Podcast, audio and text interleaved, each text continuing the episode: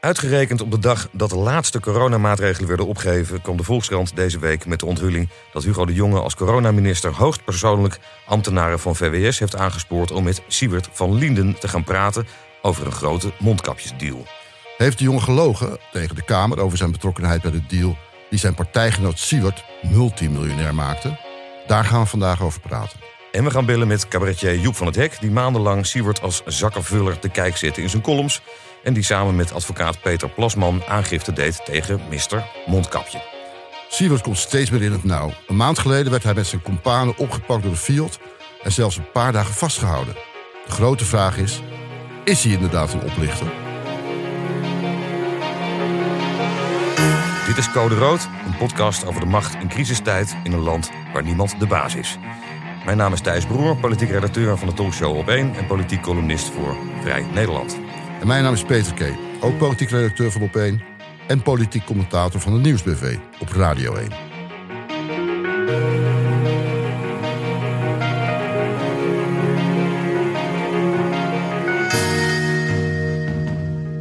Maar eerst nog even wat andere actualiteiten.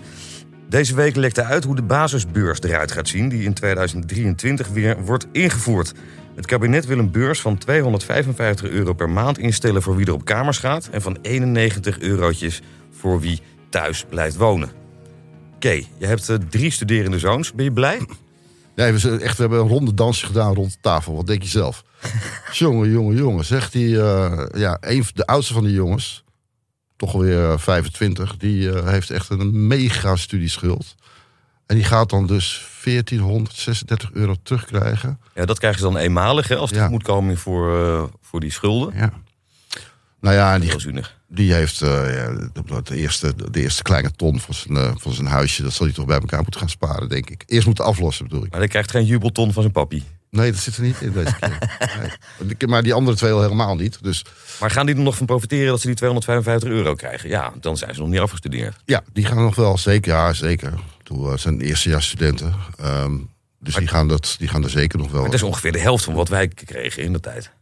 Ik weet het niet meer zo goed wat wij kregen. We kregen 600, 670 euro, gulden. Ja, en dan leende je bij toch ook wel? Of je kreeg altijd gewoon gulle ouders? Je had gulle ouders ouders natuurlijk. Ja, ik had gulle ouders. Een hele rijke dominee. Ja, steenrijke dominee. Van die steenrijke doopsters in de kerk, toch? Ja, precies. En wij, gingen, wij gingen zelfs nog boos demonstreren tegen Wim Deetman... toen we 30 gulden per maand minder kregen... Uh, omdat we een OV-kaart kregen. Oh. Even later kregen we die OV-kaart. Toen waren we er alleen maar blij mee. Konden we lekker gratis naar Groningen bier drinken... tot 7 uur s ochtends in de benzinebar. Ja. Helemaal geweldig was het. Maar goed, die arme, arme jongelui... die worden dus maar opgezadeld met zo'n uh, met zo'n fooi. Straks. Toch treurig. En het krankzinnige is...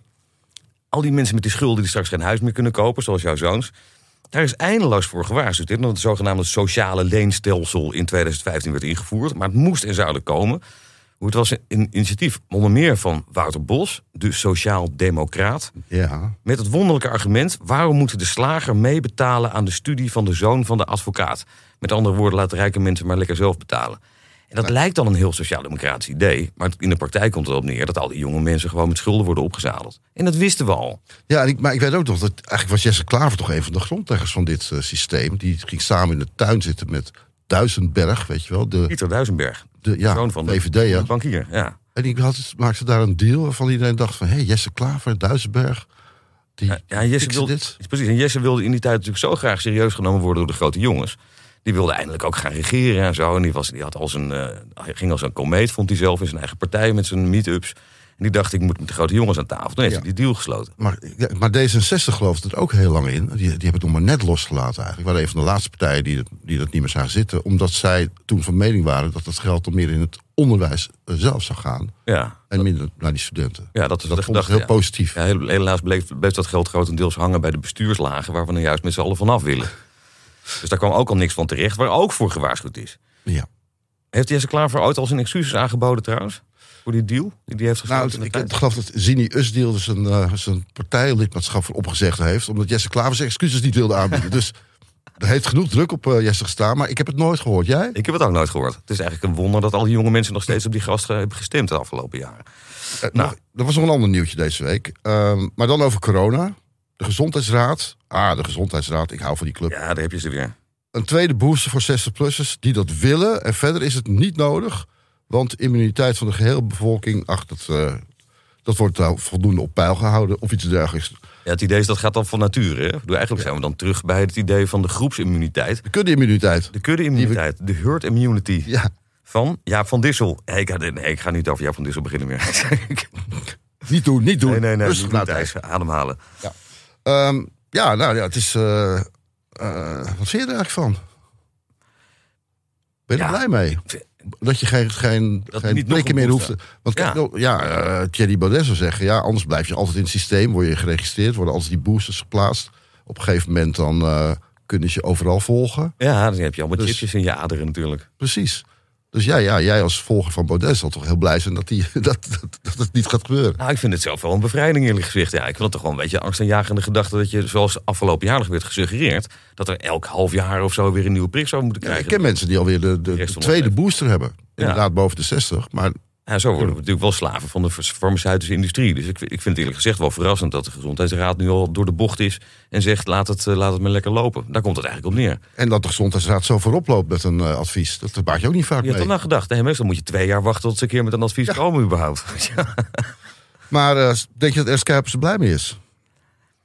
Ja, ik denk het, ja, ik denk het eigenlijk wel. Jij, sprak hem volgens mij deze week nog. eh, Ja, hij was in de uitzending van Op 1 eh, een paar dagen geleden. Toen heb ik na afloop nog even een tijdje met hem staan praten over zijn, eh, zijn inzet.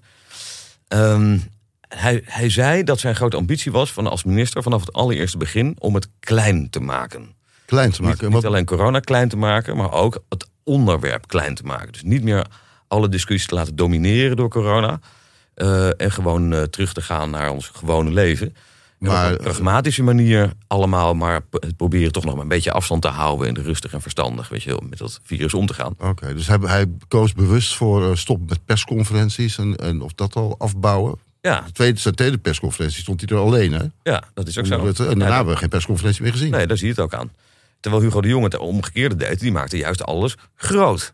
Met heel veel grote woorden en heel veel grote gebaren. En veel, en veel, veel woorden vooral ook. Ja, zo is Hugo. Ja, Hugo maakt dingen groot.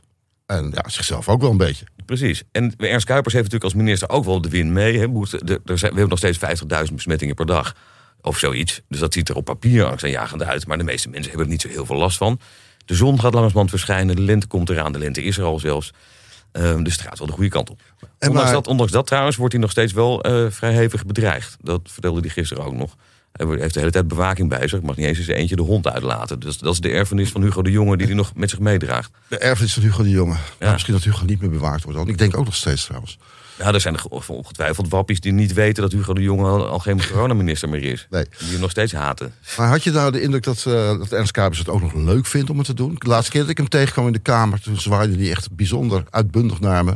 Ja. En alsof ik zijn beste vriend was. Nee, hij bleef na, na afloop nog, eh, nog zeker anderhalf uur gezellig bier drinken met ons na de Oh ja? uitzending van de week. Ja, en hij stond er heel ontspannen bij. Ik heb het gevoel dat hij, dat hij het wel naar zijn zin heeft.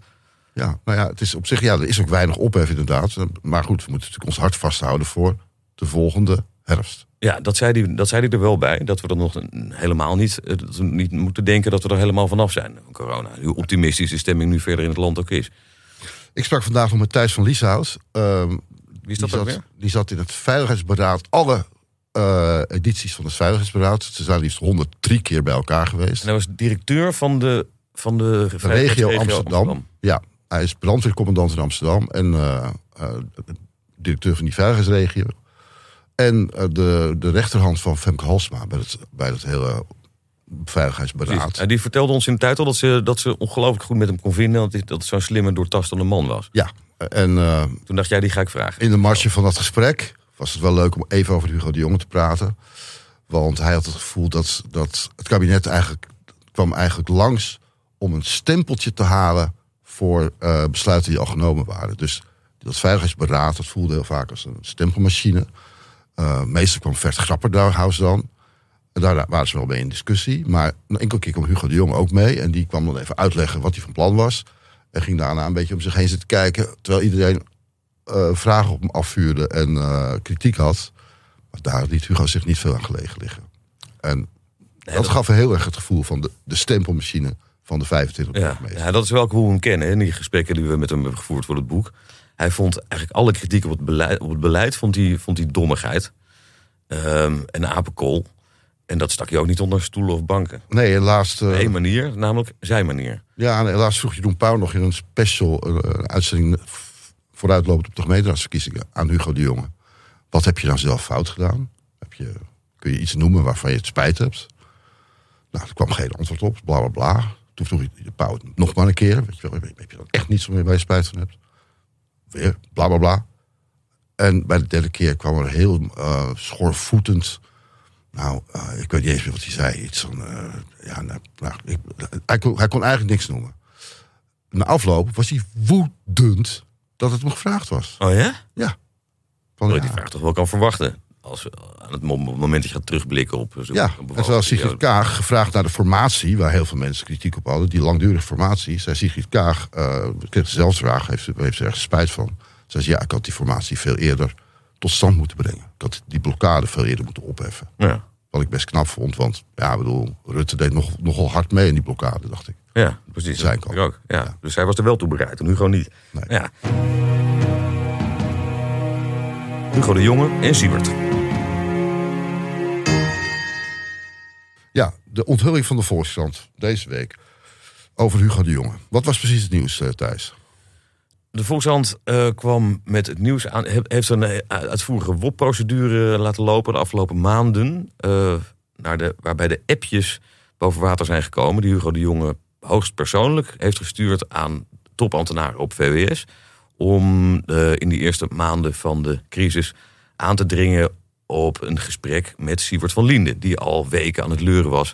En een grote mondkapjesdeal wilde sluiten met de overheid. Ja, En hij was af, die deal was afgehouden dus door het landelijk eh, consortium hulpmiddelen. ja, Waar hij een aantal dagen heeft rondgelopen. En daar vonden ze dat hij gewoon mee moest doen eh, met, met hun distributienetwerken, met hun manier van werken. En dat wilde hij niet, want hij had, ze wilde zelf een deal sluiten met, met Coolblue en met KLM. En wilde zijn eigen distributienetwerk opzetten. Ja. Ja, dat, dat vonden zij niet passen. daarop werd hij het pand uitgezet. Precies, En is hij op een eigen een andere plek voor zichzelf begonnen. exact. Met zijn twee partners, Bernd Damme en Camille van Gestel. Precies. En na, en na die tussenkomst van, eh, van Hugo de Jonge...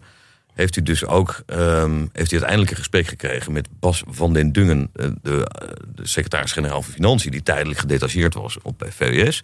En met Martin van Rijn zelf in een call. En toen zijn het eens geworden op de, over de grote lijnen van zo'n deal. Ja. Wat we dus nog niet... We wisten wel dat de politiek assistent van Hugo de Jonge... eh, als oliemannetje had gefungeerd... of in ieder geval eh, gekoppeld had aan een topambtenaar. Maar dat Hugo de Jonge hoogst persoonlijk op die gesprekken heeft aangedrongen... dat was wel nieuws. Nee, en dat, dat komt ook omdat er een brief van de Kamer is geweest op eh, eh, 1 juni, juni van 2020, zeg maar, nadat de onthulling had plaatsgevonden. Ja. dat Van Lien deze deals had gemaakt. Toen kwam Van Ark, toenmalig minister van Medische Zorg, met een brief aan de Kamer. En die legde uit wat de rol van Hugo de Jong was geweest. Die natuurlijk zelf daarvoor de feed had gegeven. ja. Nou, de minister van VWS, Hugo de Jonge, heeft ook verschillende berichten van de heer Van Lien ontvangen om zijn activiteiten onder de aandacht te brengen. Deze berichten zijn doorgestuurd naar de verantwoordelijke minister van Medische Zorg, de heer Van Rijn. Dat was in maart, staat er dan. In april was er opnieuw contact tussen de politiek adviseur en de heer Van Liende vanwege zijn bericht dat hij mondkapjes had geleverd aan een zorgorganisatie. Nou, eh, en dat was het. Dat was het contact tussen Van Liende en de politiek adviseur. Maar ja, Geen In woord over die appjes van Hugo de Jonge zelf. nee, dus dan zou je denken: dit is een onzorgvuldige brief die hier aan de Kamer is gestuurd. Ja, in Tenminste, onzorgvuldig. ieder geval onvolledig. Ja, dus ja, ik kan me voorstellen dat de Kamer daar toch meer over wil weten. En ja, ehm, toen hij er daar destijds naar gevraagd werd, had, eh, had Hugo de Jong volgens mij ook zijn woordje wel klaar voor de camera van RTL. Ja, laten we daar even naar luisteren. Hebt u aangedrongen dat Van Linde die deal kreeg zoals die hem heeft gekregen? Nee, Schitterend antwoord, echt schitterend antwoord. Heeft u aangedrongen dat Van Linde de deal kreeg zoals hij hem heeft gekregen? Zo gaat het, hè? Ja, Ja. Nou ja, als je dat, als je dat precies op de details ehm, napluist of beoordeelt, dan eh, liegt hij natuurlijk niet. nee, want hij, was, hij zat niet bij die deal. Hij heeft alleen maar gezegd, gaan we met elkaar praten. Ja, wat een prachtig politiek antwoord. Maar wat je wel denkt is, waarom zeg je er dan niet bij... nee, niet de deal op die manier. Zeker niet dat hij er geld zou verdienen. Ik heb dat nooit geweten. Dat was natuurlijk nooit de bedoeling. Ik dacht dat hij het om niet deed. Maar eh, we hebben wel, ik heb wel aangedrongen... ga met die jongen praten. Maak afspraken met hem. Hou hem binnen. Hou hem binnenboord. En laat hij niet een concurrerend... eh, concurrerende lijst Precies, zetten. want dat bleek ook uit die appjes. Hè? De- eh, volgens mij hebben dat citaat ergens klaar liggen nog. Ja, dat was, er zijn, iets, iets over een tent en naar, naar binnen en naar buiten ja, het zijn prachtige app. De laatste appjes tussen Bas van den Dungen, die dus de, de, de, de, de link, de deal met, eh met Siewert moest gaan maken, zeg maar. De deal dat hij, dat hij ging, eh, mondkapjes ging importeren. En eh, Hugo de Jonge, dit is de, laatste zin, is ook prachtig. Eh, we kijken of we dingen kunnen combineren. Citeer, citeer ik nu van den Dungen in de app. Maar het woord samenwerken staat redelijk laag in zijn woordenboek. Tegelijkertijd is hij echt niet dom. Ehm, dat gaat over Siewert natuurlijk. Reactie van Hugo de Jonge. Ja, ja, beter inside pissing out dan outside pissing in. Met een klein beetje verdraagzaamheid moet dat lukken. Hoop echt dat het lukt. Nou ja, dat was op 12 april, s'avonds om kwart voor negen. Ja, en kort daarna is die deal dus gesloten en is dat contact gelegd. En het is, het is een citaat van Lyndon Johnson. Hè? En het, het, het had een, hij verwijst daarmee naar eh Siewert, die op dat moment dus al weken in, op de sociale media, maar ook in de talkshows, ook bij ons, eh bij op één zat, eh, heeft zitten klagen dat, dat VWS hem moedwillig tegenwerkt. En dat hij maar geen poot in de grond krijgt daar. Ja. Nou, daar, daar, wilde, daar wilde Hugo de Jonge vanaf. Dus op zichzelf is het wel begrijpelijk dat hij, dat hij, dat hij zo'n appje stuurde. En, en vond, laat die jongen, ja, geef hem in ieder geval een gesprek, dan zijn we van het gezeik af. Het gaat om twee, twee aspecten. Het gaat om beeldvorming. Dus een, eh, een invloedrijke mediafiguur die via tweet, de tweets en via eh optredens, talkshows en zo zijn zegje doet en, en beweert dat, eh, dat het prutsen zijn bij VWS Ja, en het LCH, dat ze gewoon niet kunnen organiseren dat die mondkapjes er zijn. precies. Ehm, en het tweede is, dus de schadelijke beeldvorming voor Hugo de Jonge, waar die beducht voor was. En hij wilde af van die criticaster. Het tweede is de politieke druk van de Kamer, unaniem. En van alle eh, kanten om ook echt in te kopen. Precies, Die kopen, Martin, van- kopen, Martin van kopen. Rijn had de opdracht kopen, kopen, kopen. Ja, Inderdaad. En eh, Hugo de Jonge natuurlijk ook heel beducht voor de kritiek van de Kamer. precies. Bedoel, zij zaten daar, we moeten kopen, we moeten mondkapjes hebben. Maakt niet uit. LCH zegt dat ze al voldoende hebben. Maakt niet uit, blijven kopen. En dat kwam toevallig terecht bij Siewert van Linden... die 100 miljoen eigenlijk overbodige mondkapjes mocht leveren. Precies. Dat, maar dat, dat, dat, dat ze overbodig was, bleek later pas. En dat vond Martin Verheyen ook helemaal geen probleem. Heeft hij ook tegen ons gezegd. De- onze opdracht was om een buffer aan te leggen. Ja. Nou, dat hebben we gedaan. En daar was dit onderdeel van. Ja, wat ook meespeelde op de achtergrond bij het LCH, dus dat landelijk eh, consortium hulpmiddelen, hebben ze, kregen ze zoveel volkomen onzinnige en onbruikbare tips van, ehm, van BN'ers binnen. Honderden BN'ers melden zich met, ah, ik ken ook nog wel iemand in China. Ali B, Nina Brink, Fred Teven. Het was eh, achter elkaar pro- probeerden ze daar aan de bel te gaan hangen. En alle Kamerleden om. dat ze daar een, een speciaal VIP-team hebben moeten opzetten voor veel geld. Om die mensen te woord te staan. Is vijf leden toch? Met vijf mensen die dag en nacht dus aan het bellen waren om die, om die BN'ers te appeaseren. Waarom? Omdat ze anders hun beklag zouden gaan doen in de media. Van, "Oh, nou, ik heb zo'n geweldige deal, maar de overheid doet er helemaal niks mee. Ja, weer die beeldvorming die Nou, zo in, die, bepalend en is. was in die context is het best te begrijpen dat ze dachten... we moeten iets met die Siewert, die pain in die ass... anders blijft hij ons nog maandenlang stolken. Ja, in dit... eh, De ja, vraag is alleen, de grote vraag alleen waar de Kamer zich nu boos over maakt... is, heeft Hugo de Jonge gelogen? Want hij heeft eerder dus eh, eh, de, de indruk laten bestaan... dat hij helemaal niet bij die deal betrokken was, op wat voor manier dan ook. En deze week zei hij er dit over. De suggesties uit het stuk van vanmorgen gewoon niet kloppen. En ik zeg ook dat het heel ongemakkelijk voelt om daarop niet te kunnen reageren. Omdat dat onderzoek nog loopt en nog niet is afgerond. Ja, dat is zijn schild tegenwoordig. Er komt nog een parlementair onderzoek. En ik kan nu nergens op ingaan dit- over mijn beleid. Wat, hij nu bedoelt is het onderzoek van Deloitte hè, dat nu loopt. En dat dan, dat dan in juni of juli zou moeten verschijnen. En daar moet dan, komt dan nog een parlementair onderzoek overheen. Ja. Op den duur. Ja. En dat, dat- is, dat is waarom hij nu niet wil reflecteren op zijn beleid, op de op gemaakte fouten. Ja, maar het gek is dat hij dus wel zegt dat er allemaal dingen niet kloppen in dat stuk. Ja, en dat is ook heel vreemd. Ik bedoel, het is een, eh, we hebben de citaten gezien, we hebben de apps kunnen lezen. Eh, ja, je ziet gewoon dat hij aandringt op een deal. Als hij daar nog steeds volhoudt van... ik heb niet beweerd, ik heb niet aangestuurd op een deal waar hij geld aan ging verdienen... laat hij dat er dan gewoon bij zeggen, weet Ja, je wel. precies. Hoe dat dan? Hij kan precies uitleggen wat wij nu, hoe wij erover praten. Ja. Dat kan hij zonder enige schade vertellen, toch? En dat had hij al veel eerder moeten doen. En als hij dat, als hij dat vorig jaar al verteld had toen die hele zaak eh, aan het licht kwam... dan had hij nu gewoon rustig kunnen toekijken... Voor, terwijl uh, Siewert op de grill werd gelegd. Ja, en nu mag hij zelf mee eh, geroosterd worden. Ja, precies. Ja, nee, dat zal nog een hele tijd eh, achtervolgen. Goed, dan is er, deze week kwam ook het boek uit van Jan Hein Strop en Stefan Vermeulen. Eh, jongens van Follow the Money. Sieverts Miljoenen. De jacht op het mondkapjesgoud. Mooie Mooie titel. titel is. Mooie Heerlijk. titel. Prachtig. Zo'n kuifje is het eigenlijk. Geweldig. Ehm, en die onthulde dat... eh Siewert van Linden heeft zelf altijd volgehouden, heeft hij ons ook verteld... eh, dat hij aanvankelijk die deal met de overheid om niet wilde gaan sluiten. Zoals een hele stichting Hulptroepen Alliantie was opgezet. Dat hij er geen cent aan zou verdienen. Met dat idee, zegt hij dus, is hij naar het ministerie gegaan. En toen zou Bas van den Dungen, die net genoemde topambtenaar, tegen hem gezegd hebben: je moet in je voorstel wel je ondernemersrisico verdisconteren. Zoals alle andere le- leveranciers eh, van mondkapjes waar we zaken mee doen, eh, dat ook doen. Ja, staat ook in deze apps trouwens. Ook eh, letterlijk citaatje. Precies. dat komt voorbij in die apps. Ja, dat is voor hem natuurlijk een heel belangrijk punt. Want daarmee kan Siewert laten zien, zie je wel, ze hebben mij gedwongen er een commerciële deal van te maken. Ik was er niet op uit. Dat was wat Siewert ook steeds tegen ons gezegd heeft. Maar waar kwam the Money mee deze week?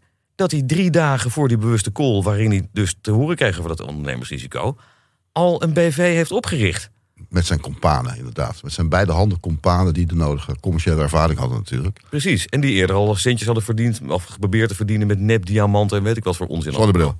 En zonnebrillen. Zonnebril. Precies. Ja. Dus die zaten er overduidelijk eh, wat meer voor de pieken in dan hij in eerste instantie erin leek te zitten. Ja. En zo sluit het net zich rond Siewert eigenlijk steeds meer. Hè? Ja, het wordt wel steeds ingewikkelder voor hem. Doe, leg dat maar eens uit. Jan-Hein Strop heeft hem goed te pakken. Mooie naam ook. oh, prachtig.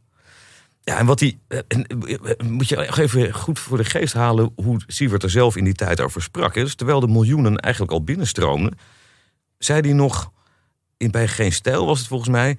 Ik heb het in Nederland echt helemaal om niet gedaan voor al die zorginstellingen. En daar ben ik best wel trots op. Ja, en als je dan kijkt naar de datum waarop hij dat zei, 19 juni 2020. Terwijl die, eh, en dat hebben we toch wel kunnen nagaan, ook zelf in gesprekken met hem.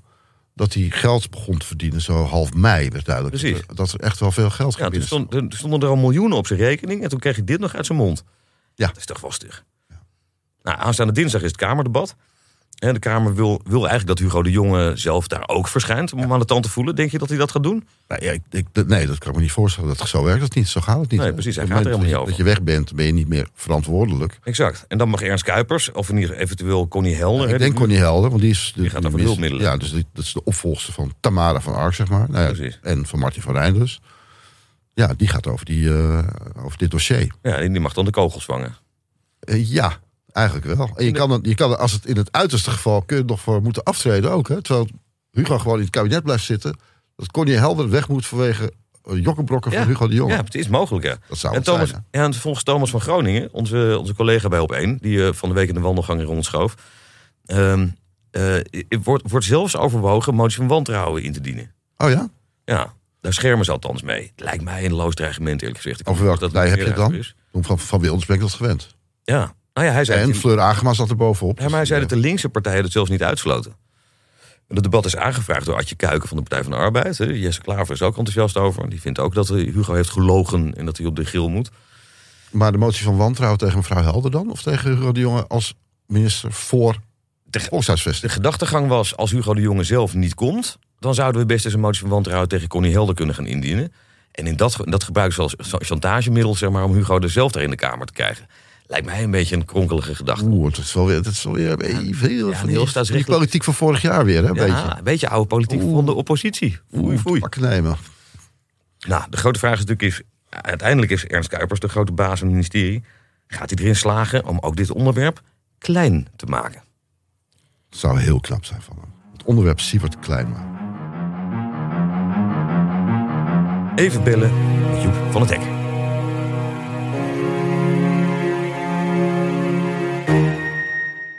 Niemand heeft zo langdurig en met zoveel plezier gehakt gemaakt van Siebert van Linden met zijn miljoenendeal als cabaretier Joep van het Hek.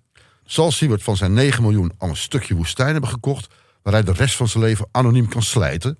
Schreef hij bijvoorbeeld in een van zijn columns. En ook iedereen die hem heeft geholpen kreeg er ongenadig van langs. Hugo de Jonge, Prins Constantijn, Pieter Omzicht, die in het torentje voor hem ging pleiten. En Sievert was op de een of andere manier ook nog heel geniepig in het hol van Pieter Omzicht gekomen. Volgens Joep moet Sievert als de donder zijn winst terugbetalen. En als hij dat niet doet, dan gaan we dat geld gewoon bij hem halen. Met heel verpleegkundig Nederland voor zijn deur staan joelen Tot hij de biljetten huilend van zijn balkonnetje gooit. Wat een heerlijk proza weer. Met advocaat Peter Plasman heeft de Joep afgelopen jaar een actie op touw gezet... om Siewert en zijn companen Bernd Damme en Camille van Gestel... strafrechtelijk te laten vervolgen. In oktober deden ze aangifte.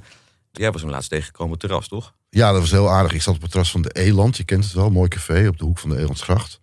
En uh, uh, Joep kwam langslopen. Werd geroepen door de eigenaar van de, tent. Hij keek zo een beetje opzij. Hij keek mij eigenlijk aan. Wendde zich toen het hoofd aan, groette de eigenaar en liep toen door. En twintig minuten later kwam hij terug met een gevulde Albert Heijn tas. Hij had twintig minuten boodschappen gedaan. En het eerste wat hij deed, me nog eens aankijken, op me aflopen en meteen vragen. Jullie schrijft toch ook in jullie boek over Siewert? Hoe kijk jij nou aan tegen zijn uh, rol in, het, in, die, in die deal? Nou, daarop volgde een heel gesprek waarbij we uh, het een en ander hebben uitgewisseld. Waarbij ik merkte dat hij er gewoon zo ontzettend vurig in zat. Dat deze week, toen dit allemaal begon te spelen, ik meteen dacht, we moeten, we moeten Joep bellen gewoon. Ja, mooi. Nou, dat gaan we nu doen. Joep van Dek. Ja, goeiedag. Joep, Peter K. hier. Ik zit hier samen met Thijs Boer. Goed, uh, heren. Goedemiddag. Goedemiddag. Ja, is dat mooi op tijd? Zit je in de auto? Ik zit in de auto, maar ik kan het goed aan. Je bent goed te verstaan hoor. Uh, je zag het natuurlijk al allemaal voorbij komen deze week. Wat vind je ervan dat Hugo de Jonge hoogstpersoonlijk ambtenaren op VWS heeft aangespoord om met Siewert te gaan praten? Een harde werker. Een jongen die alles voor de zaak over heeft.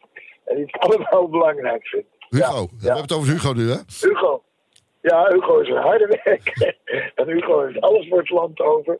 En wilde echt dat iedereen naar die mondkapjes kwam. Ja, denk ik. Denk je niet? Ja, dat, dat moet het haast wel zijn, ja. Maar, ja, er zit, geen, zit geen verkeerde gedachte aan. Nou ja, we hebben wel net laten horen dat hij ook uh, dat hij eigenlijk uh, ontkende dat hij zich met de deal had bemoeid. In het, uh, ja, dat vind ik ook weer raar. Dat vind ik dan, ja, maar dat hoort ook bij. Dan, dan ben je een volbloed CDA. Gewoon keihard ontkennen. en dan zegt nee, dat onderzoek komt.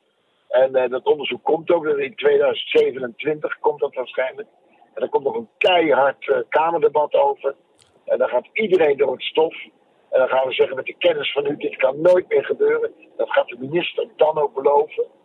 En dan is u gewoon al lang ergens burgemeester of zo. Ja, dat is in, en, in 2027 ja. verwacht je dat debat eigenlijk. Nou, 2027 als we geluk hebben. Hè. Het, het, notitieboekje, het notitieboekje is nu gevonden. Dus uh, dat is ook een prachtige tekst in 2022.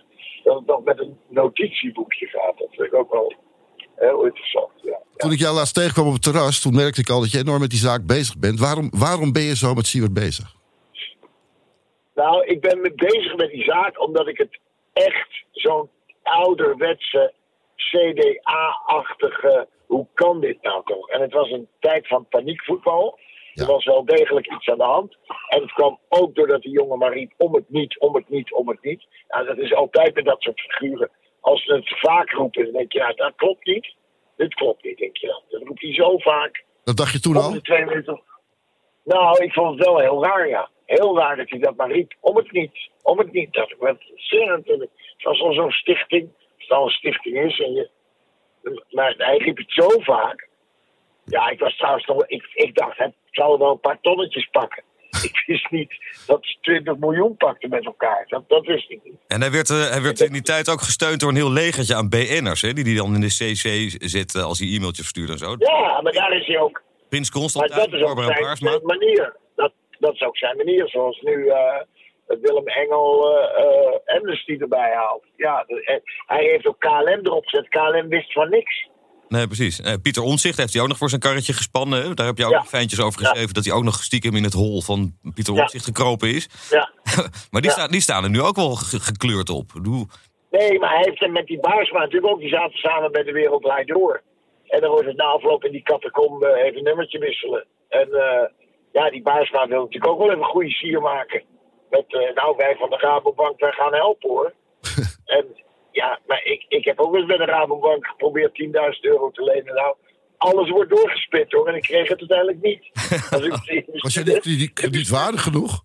Nee, ik was met, ja, toen, hè, met, mijn, met mijn kutcabaretje begon ik toen. We hebben het over 1984. Ik had een decoortje besteld. En dat, uh, dat weet ik veel. Dus ik had een beetje geld nodig. Nou, ik kreeg het niet van de Rabobank.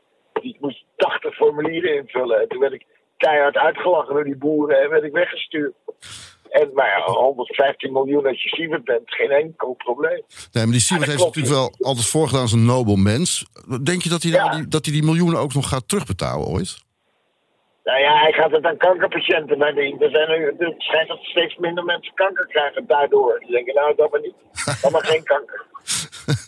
En hij, be- hij beweert, hij beweert ook dat hij, zelf, dat hij er niks over kon zeggen, omdat hij een geheimhoudingsplicht zou hebben over die. Ja, nee, nee, het is alleen maar, het is alleen maar liegen, liegen, liegen. En Hugo liegt. En Baarsma die wou eerst helemaal niks zeggen tegen die jongens van dat boek. En eh, uiteindelijk nu in de pers komt, gaat zeggen, ja, ik ben ook gepiepeld. Maar eerst, eerste instantie wou ze dus niks zeggen. Allemaal, alle mensen zitten zichzelf, die, die staan hun eigen straatjes gewoon te pissen, om maar in de woorden van Hugo te blijven. Ik heb beter gewoon naar buiten pissen dan naar binnen, weet ik veel. Dat zijn B. Johnson. Ja. Ja, het is allemaal, het is allemaal lawaai en gedoe. En het is, zijn gewoon een paar jongens met 20 miljoen vandoor. En volgens mij veel meer nog. Ja, het grappige is dat Siewert zei, zei, steeds dat hij gedwongen werd door VWS om een, co- om er een commerciële deal van te maken. Hij moest het ondernemingsrisico gaan. eh, Ja, maar dat blijkt ook helemaal niet zo te zijn. Ja, dat, dat onthulde even de, de volgende money inderdaad deze week. Die zeiden, ja, eh, drie dagen voor het gesprek had hij dat al eh, geregeld. Dat ze hadden die commerciële BV al opgericht. Ja. Wat denk je? Nou, die onderlinge appjes, die onderlinge appjes. Van ik heb eh, de boel even klem gezet met een, met een tweetje hier en een tweetje daar. Maar al die mensen die zich ook door tweetjes laten opfokken. ja, Dat is ook heel interessant. ja is dat, hoort dat bij de politiek misschien? Want, want eigenlijk heb je het dan gewoon over beeldvorming, toch?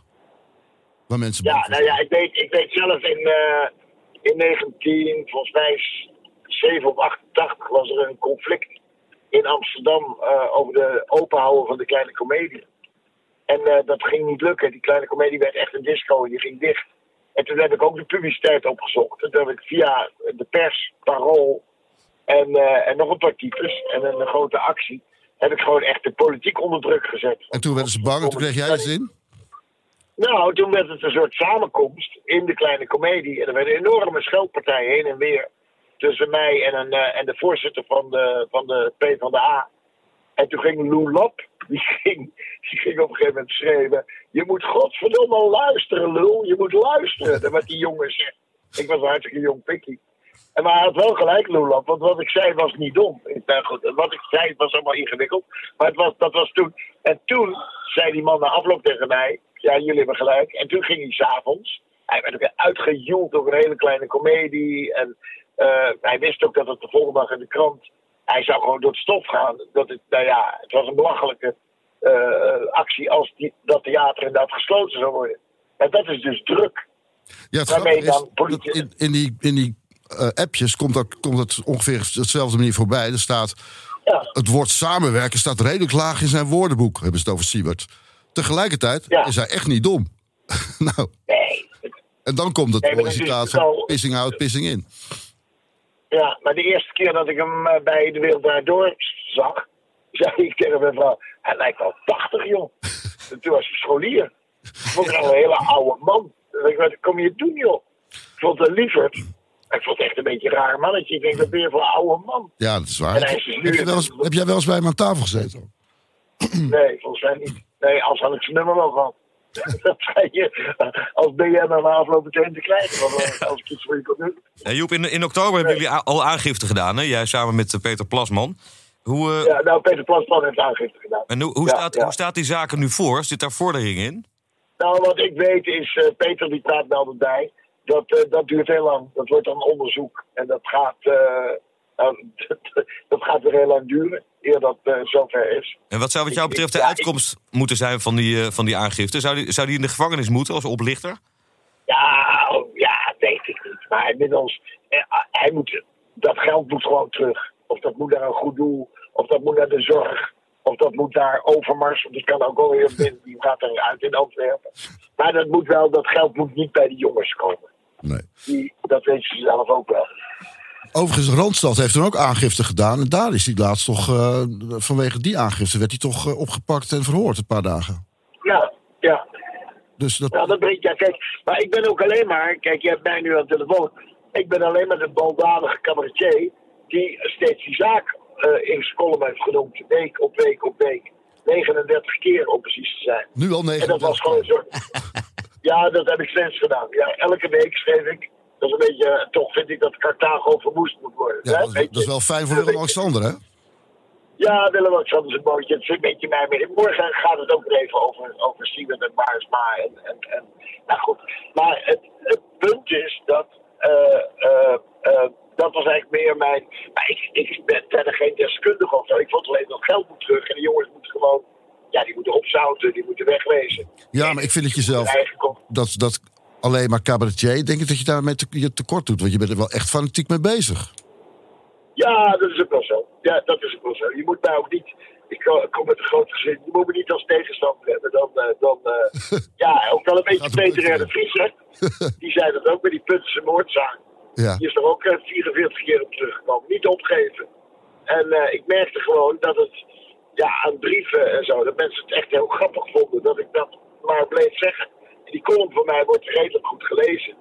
En eh, ja, dat, dat is toch wel, ja, toch wel grappig. Gewoon grappig, omdat voor je het weet verdwijnt zo'n zaak van de kaart. En verdwijnt die, ja, is het weg. Dan, dan- ja, hoor je niks meer over. En dan, ja, en dan eh, zegt iedereen, ja, je hebt wel gelijk. Ik denk, nee, nee, er moet gewoon, er moet echt, hier, nou moet er dus echt iets gebeuren. Ja, kijk, sinds, die, En, eh, sinds die onthulling van die miljoenen deal heeft, wordt Siewert ook zwaar bedreigd. En uh, uh, nou. Ja, dat gun ik die mannen.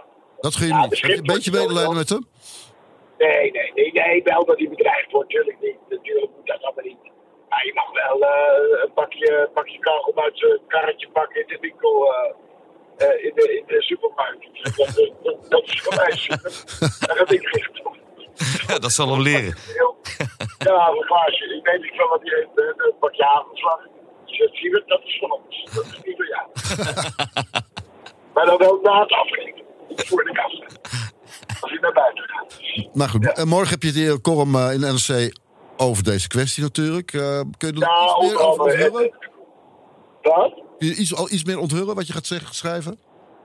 Nee, ik ma- maak hem, uiteindelijk maak ik hem directeur van de voetbalclub Royal Antwerp. en die gaat vanuit Qatar meedoen aan de Russische competitie. en dat, dat komt allemaal goed. Het komt allemaal goed. Ik, niks verbaast mij meer. Ik, wat ik allemaal lees in de krant, echt helemaal niets verbaast mij meer. Ook Bar- Barbara Baarsma verbaast mij niet. En eh, Hugo verbaast me niet. En Overmars verbaast me niet. Eh, ik las wel net dat er nog een sponsor nu afgehaakt is bij Royal Antwerp. Dus ik, ik denk dat ik die maar ga helpen. Heb je het idee dat de wereld slecht is geworden de afgelopen jaren, eh, Joep? Nou, ik, ik heb- weet niet of de wereld slecht is geworden. Ik heb het gevoel dat alles wat meer naar buiten komt. Ik denk dat in onze tijd, je de, toen ik jong was, had je de 200 van Mertens. Als je dat nog kan herinneren. Ja. Met alle commissariaten en alle types die het onderling regelden. Ik denk dat het nog steeds zo is. Ik denk alleen dat het. eh, ja, alleen het komt meer naar buiten door alle internet en alle toestanden en alle getwitter en getweet. En iedereen valt iets eerder door de bocht. Ja, Dus we weten gewoon meer over de, over de slechtheid van de dat mens. denk ik. Maar ja, dat denk ik. Ja, en ik vind, ik vind het ook echt wel, wel grappig allemaal. Ja, ja, ja, ja.